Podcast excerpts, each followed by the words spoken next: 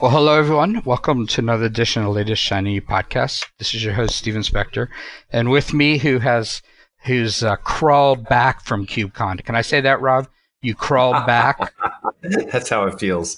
Oh my yes. goodness! So, um, and, and, I'm I'm I'm ginning up for reInvent next, and then uh, I'll be at the Gartner Symposium, or not symposium. It's a different event. The Gartner Gartner IT Operations Management event the week after. Well, I have no, I have no idea how you're doing reInvent. I did it last year and it overwhelmed me. And after doing KubeCon last week, you're hardcore.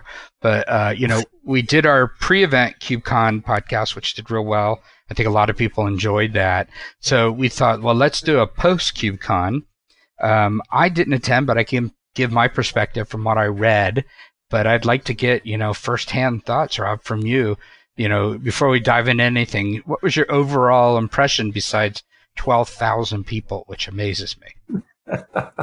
it was a big event. Uh, I mean, it definitely has the feeling that Kubernetes is the you know winning you know container scheduling runtime, right? I mean, every company that is you know acting in IT has a had a presence there although a lot of them it wasn't you know these huge giant like take over the floor booths. It was it was a little bit more modest than that. I think that's a credit to the cncf to not have the startups being you know look like minnows next to the whales. But um, it you know it definitely had the feel of you know the platform from a from a multi-cloud vendor neutral perspective. Well it's just you know this is going to be a dumb question but i'm going to ask it anyway it's just a mm-hmm. container scheduling algorithm, right? And yet this has taken mm-hmm. on into the life. I mean, you know, from OpenStack days, you know, we were building an entire cloud.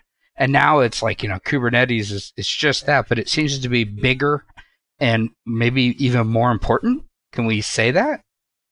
It it is more it's more important than a virtualization layer because it's not just a container scheduling algorithm. I mean, there's people should pay attention to the uh, operators and the CRDs, these resource definitions um, that allow you to extend the API and and provide a more sort of generic interface into other things. Like OpenStack had to have projects for each thing that they were adding. Kubernetes has this pluggable API approach that allows you to build an operator and then attach to these other things, but they don't have to be in the project. So you can have a you know, database operator that allows you to create and then attach to a, a database. Um, and that creates a degree of abstraction that we're we're seeing this wealth of projects in you know in the Kubernetes ecosystem that that then start plugging in not just through operators. There's a whole bunch of ways, but they plug into um, this ecosystem, and so it's that and maybe that's the word. This felt more like a forming ecosystem than it felt like um, a celebration of Kubernetes. So, so let's talk about the event. I'm sorry to sidetrack you on that, but uh, you know, what were I don't know? I guess highlights, lowlights. Um, you know, I don't think you went. To, I think you said you were a hallway attendee, which means you didn't go into the expo. Maybe you snuck in. I don't know. I oh, was definitely in the expo. No, no. I, okay. I paid. I paid the freight, and I went. I went to the event. I I just made the choice since uh, all of those sessions are recorded. I, I chose human interaction and conversations uh, over uh, sitting in a in a session. Okay, so what what were some of the big takeaways? Good, bad, stuff like that. Uh, you know, there's a lot of enthusiasm. I'm I'm surprised with how you know everybody's you know not necessarily rowing together, but there's a lot of uh, you know sort of sort of consent on the forward direction of of the project and how things are going. So like you didn't have people having pro you know you know standing up and saying this is all going to hell. We're doing it wrong. This is bad. You know you're making bad decisions. That that isn't mm-hmm. happening with with with kubernetes like that. Um you know i think there are people who are worried about you know losing the feel of the community or it, you know lose you know there's there's all sorts of people who are sort of prognosticating but they're not usually within the community. It's it's surprising um, how much unity there is around the base. Mm-hmm. Um, in part because people are actively competing, and there's they're acknowledging that. Right, there were a whole bunch of things in keynotes and statements um, in keynotes about you know, hey, we're we're competitors and we're working together. Um, they didn't they didn't gloss over the we're competitors. It was a competitors and statement. Um, and so that was one of my big takeaways over and over again. There, I do see, you know, technical um, challenges, and I, I, we can we can go talk about that too. Um, but the community, I feel like the community is pretty healthy. I don't I don't feel like the event was so big that it was unwieldy. Mm-hmm. Uh, not at all. And and I you know, or that or that the people were you know sort of uh, forming cliques so much. So was it open sourcey or was it not so open sourcey? I mean, there's a uh, difference. Uh, you understand that question. I, and there's there's definitely a degree of you know what people want from open source, but it's not. Um, it, it's not the the open source religion conversations that we would we would get um, I, I, that I've seen happen um, where the, you know I didn't see anybody. Actually, it's not true. I did see some fringe conversations where people would be like, "Well, that's not really open source," or "That's not you're not you're not in the you know you're not exposing your code or your vent you're, you're putting your vendor tag in this." I've seen a couple of that. Yeah, but but you know there's an acknowledgement that these are vendors. Um, you know, most of the Kubernetes distro certifications, and there's a hundred now, are cloud service providers doing these these distros, right? A lot of them are people running Kubernetes for you, not you know you installing Kubernetes yourself. Um, there are some of those, but a lot of them, you know, it's the big ones are all they do it for you. They take over the management. You don't you don't mess with it. So so I'm going to add on that. That's interesting because I read a blog post, and I I want to say this was a CTO advisor, but it may have been someone else, and I, I, apologize if I confused this, but someone said that Kubernetes is going to disappear, and that's a good thing. Saying that Kubernetes mm-hmm. is going to disappear and it's just something that's there for you to use. And it sounds like you're saying the same thing. I, you know, from a platform layer, I think that that's exactly right. A lot of the the people that we're talking about here, either as a managed service offering or as a product offering, they want to bring, they're selling you their service. Kubernetes is an enablement technology on it. Um, that's actually what I would expect to see more of is the conversations that I saw Kubernetes should turn into um, application performance monitoring or application delivery framework conversations. Um, you know, and to like Cloud Foundry and, and OpenShift's credit, that's what those those platforms are. And they're sort of like, look, it's Kubernetes under the covers, yay, but we're helping you with your CI/CD pipeline, right? We're we're competing with GitLab, and that's the competition. They're not competing on the Kubernetes side, and that's actually part of what allows people to not get um, overwrought on you know Kubernetes, and you know it's it does become sort of like oh this is Commons software. We're you know we know how we can extend it, we know where we're extending it, and we're we're, we're embedding it. So yeah, you're exactly right. It's disappearing. Okay, so that was a good statement. I thought that was really it made sense. I'm glad to hear you said the same thing. Uh, there, there's still places where I think it needs. We have a ways to go. I don't, you know, I, I think that, you know, I'd love to see, and I've said this many times on the show, that I'd like to see an ISV market emerge. Like Chris, Chris Short and I were talking about exactly this, right? Mm-hmm. And and I didn't see a lot of people who were like, yeah, we sell you software that just runs inside of Kubernetes, you know, generically. Um, that's I'm, I still feel like that's missing. I did see a lot of people saying we're going to run, you know, help you manage the, you know, hundred the cluster sprawl that you have going on. Um, and so you've got, you know, a fair number of vendors who are like who are who are helping you sort of clean up the Kubernetes uh, explosion that organizations are having, or manage mm-hmm. them, or you know, monitor them better. So there's a whole bunch of like, uh, you know, the you know Pandora's box. You know, we're, we're going to help you tame tame the Kubernetes that came out of that box. So what? Uh, so I I know we're wandering off the event and stuff. So I want to get back to the event. well, so the event is Kubernetes in a way. It's yeah, but yeah. So when you went to Expo Hall, anything new and interesting? I know we talked about. Uh, you know, are there any good swag? Um, anything? was there maybe not just swag? Was there a company in there? But I do want to hear about swag as well. Was there a really interesting company you hadn't seen? Um, boy, and they had a they had a, a whole bunch of, of, stuff. I there wasn't anybody who really surprised me, um, and there wasn't as much edge focused technology as I was hoping. Um, there are a couple of companies who've made announcements around um, edge. Some of them have been on the show, um, and some we need to get on the show, like Volterra um, was one, and um,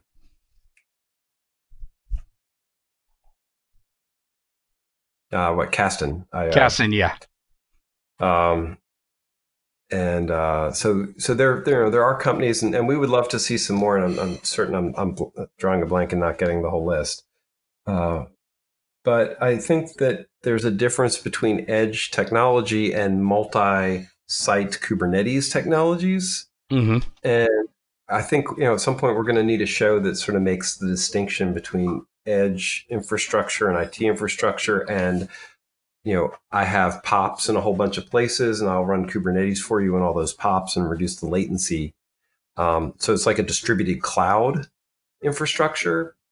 Um, and edge can edge can encompass that. I mean, edge edge can mean anything people want it to, frankly, um, as we know. But at the same time, I think when we look at you know actually managing that those points of presence and the distributed infrastructure, that's that's one problem. Running Kubernetes across you know 40 sites and dealing with the networking and storage distribution is another thing. And there are some companies that are, that are having that conversation.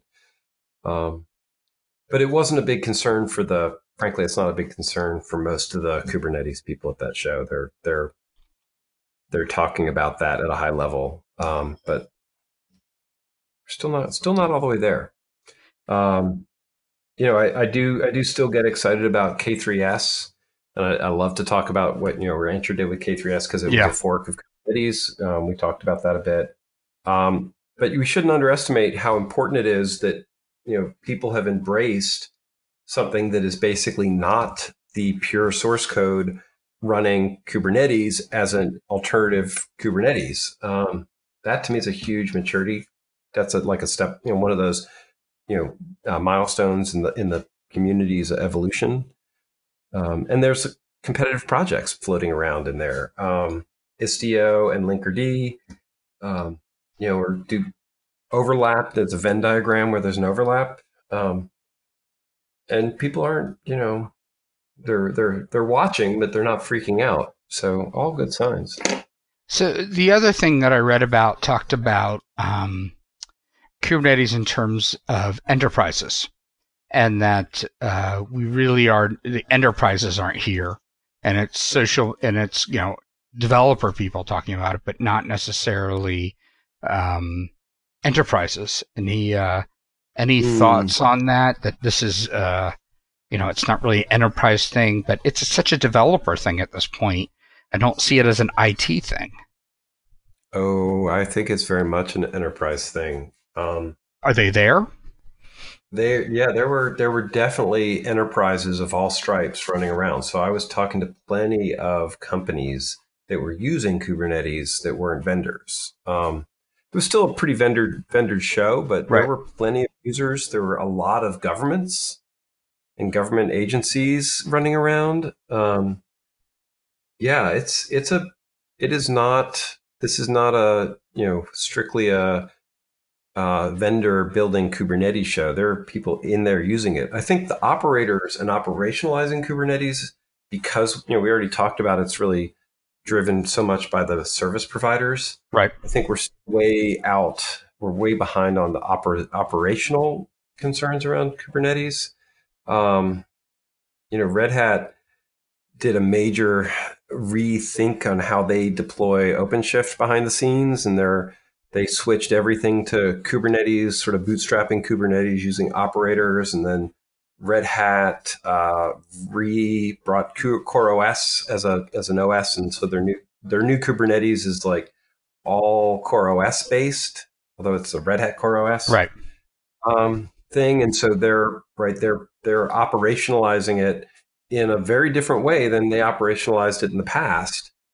Um, but you know this is this is the you know install path du jour. We're not we're not done yet. We're not thinking through all the issues because I know you know, I go way deep in the hardware side, but operationalizing OS is not trivial.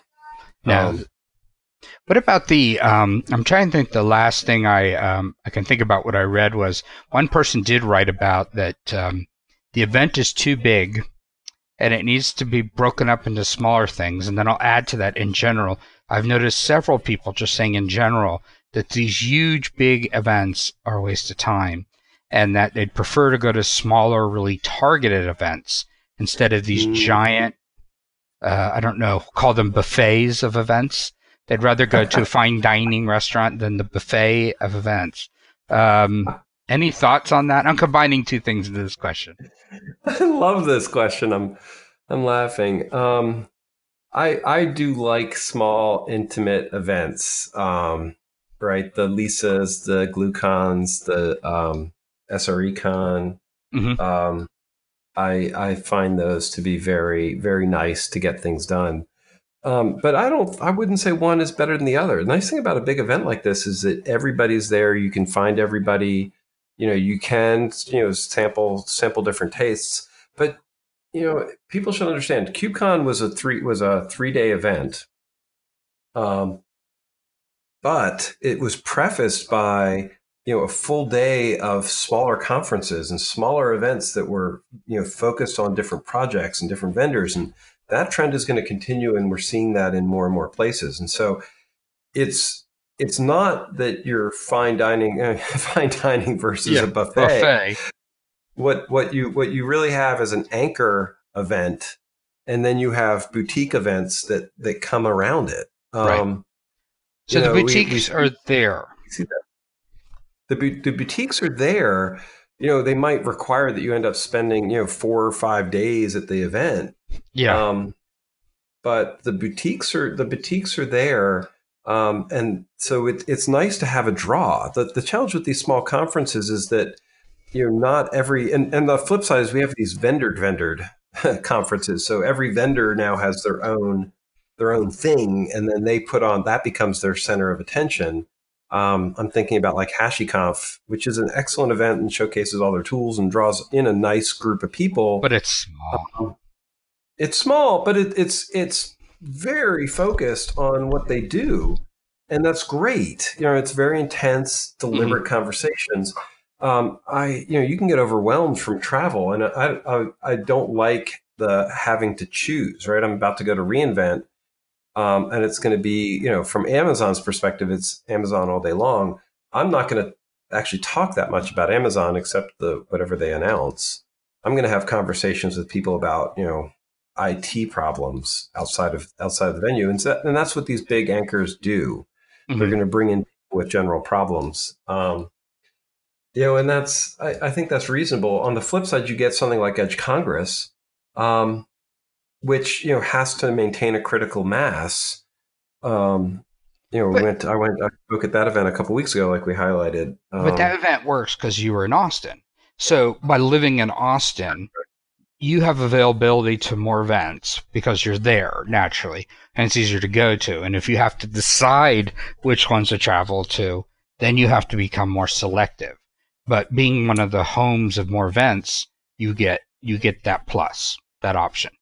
Yeah, and it's a really serious thing, right? They did a great job recording the Kubernetes events. And so you don't if your plan is to attend sessions, you can stay home and you can you can be there you can be present in those. I would love to see somebody raised the most controversial thing i saw at kubecon actually was somebody was raising the you know the greenhouse gas and climate change costs right. of, of, of these events which thank god somebody's asking that question. well, they're, it's, they're it's, enormous they're enormous and the, the footprint for these events is enormous. Um, you know human interaction is is incredibly valuable but you know we could be asking, is this what we want to do? Like DevOps, there's an all day DevOps event that is a you know a, totally online conference, right?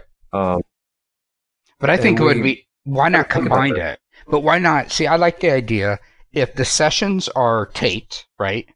So mm-hmm. they can be recorded wherever. So why not have a bunch of mini conferences all over the place?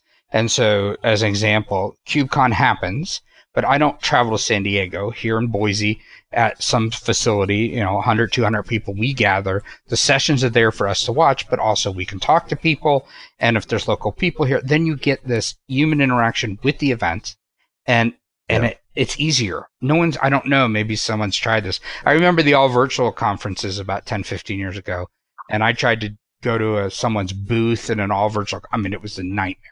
So, you know, that just is, but I, I, think that would be interesting, right? Imagine if Austin had Austin KubeCon and then you went there and could interact with people locally there. Plus, the sessions are running and they're online, and it would be interesting idea.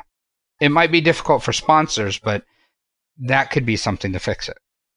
Yeah, I mean, DevOps Days sort of plays those roles, um, mm-hmm. but you do have you know an expertise pro, you know challenge, and and you know it, there is a critical mass of getting everybody together. Um, I, I would love to. You know, this is this is a I think a real real thing that we should be talking about.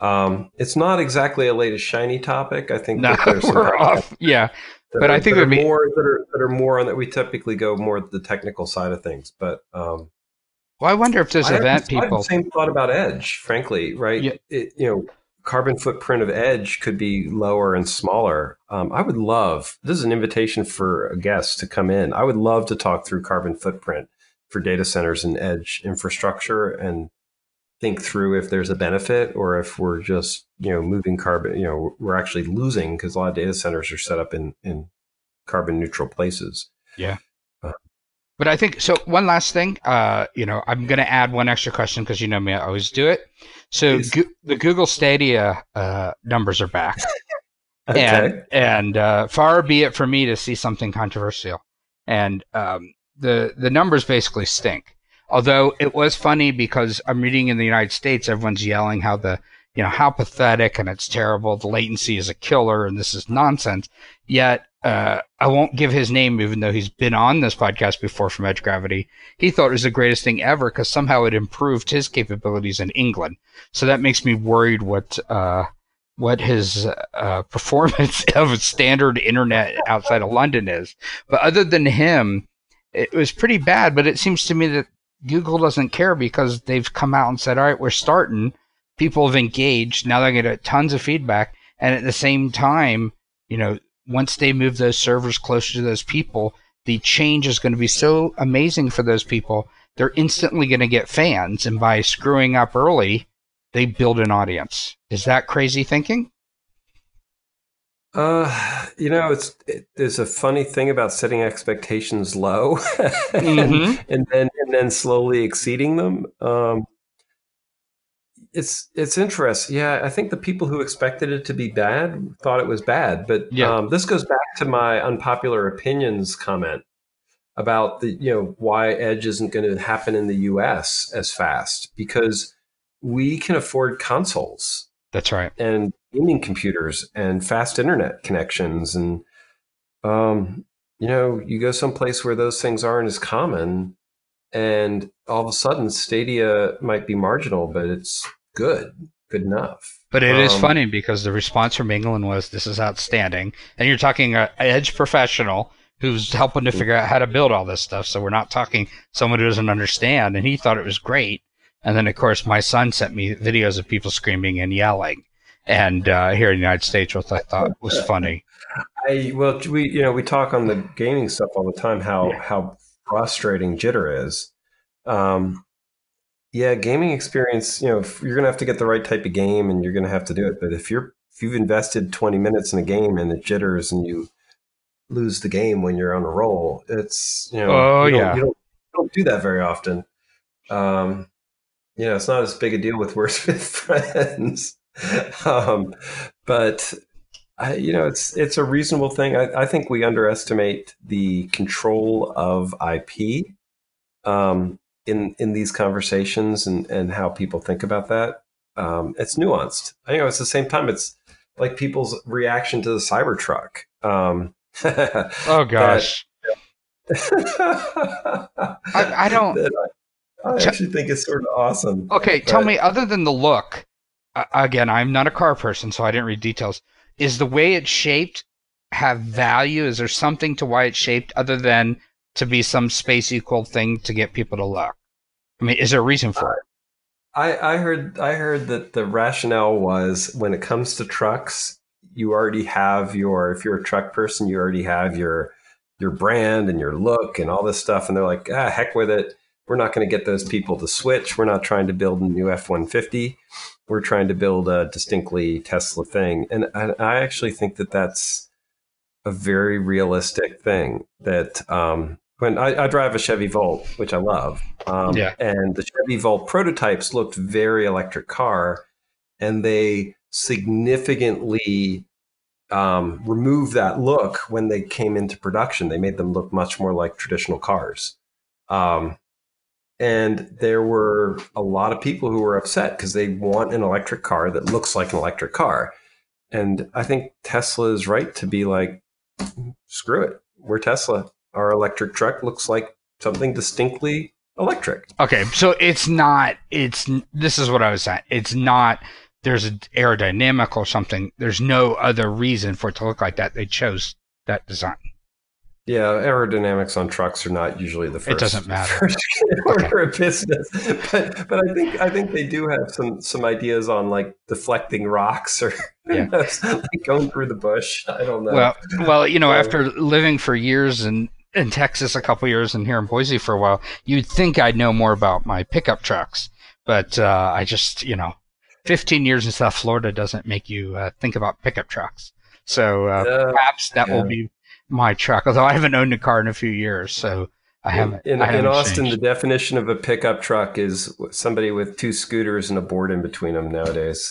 Uh, Are people getting killed? We've had we've had two deaths here this uh, in the last couple of months from people on scooters. About as far afield from our starting topic as you can get. Uh, I know, but but have you had deaths in Austin from people on these scooters?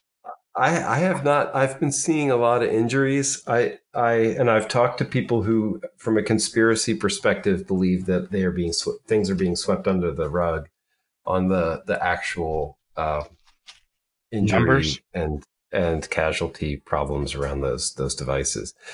Um, All right, we've gone have, to. I have certainly I have certainly witnessed accidents and seen and you know seen a number of near misses. Um, and when you're witnessing that rate of then it's, incidents, then it's happening. There's yeah. All right. So all our listeners, don't get on the scooters. We are uh, we are starting a campaign. Safety, no scooters. Although I, I, was talking about uh, one last thing, and where this is really going to go off the rails. But do you? I don't know if you did when you took driving classes. I don't know if they still do it in driving school. They had the famous "Blood on the Road" movie where they show yes, like the pavement and the blood goes down. So um, I've been thinking about the blood. I don't I don't know why, but the other day I was thinking that, about it. That episode is legendary, and yeah, my my kids who went through that not that long ago still do um, the blood on the road. Still talk about it. It's still a rite of passage. It's still yeah, yeah. All right. Well, and it's it's useful. You you gotta you're driving a you know you, you gotta understand what driving you're driving your Cybertruck, and you have to be aware that it's you know it's a powerful machine and with a lot of inertia. And you better better know. this, but this is true with anything, right? Yeah. Um, Even with Kubernetes. All right. Well, I'm canceling this. This is supposed to be a short podcast. Uh, for our listeners, this is uh, we're pushing this out just after Thanksgiving here in the U.S. Um, we weren't sure, you know, I wasn't sure how many people on Thanksgiving weekend are going to listen here in the U.S. So we kind of put this out next week on the first so week of December. Saying we're a bunch of we're, we're a bunch of turkeys. Yes, we are turkeys. But the big podcast uh. that ah. we've been working to get for some time is coming out on December seventh. Very excited. We have uh, Professor Satya uh, from Carnegie Mellon, who I don't, I, I mean, he didn't invent Edge, but in 2009 he wrote a paper out saying this is coming. And and Rob, I, I heard the podcast this morning, so for our listeners, it's a can't miss. It is. I, it's one of my favorite podcasts we've done, and uh, as Rob can attest to, it's taken us months to get this one. So if you listen yeah. to this and you're still here, which means you're hardcore, I know you're gonna listen the week after. But if you go and tell people, hey, you need to catch this one next week, don't miss it. So, um, you know, we're going to promote that heavy. And uh, Rob, good to talk to you, and uh, be safe at reInvent. Uh, I know you'll be on buses endlessly between hotels, and when you come back, we, we, can we can talk about the insanity of reInvent and how pleased I am to not go this year. So, th- thanks again, Rob. Sacrifice.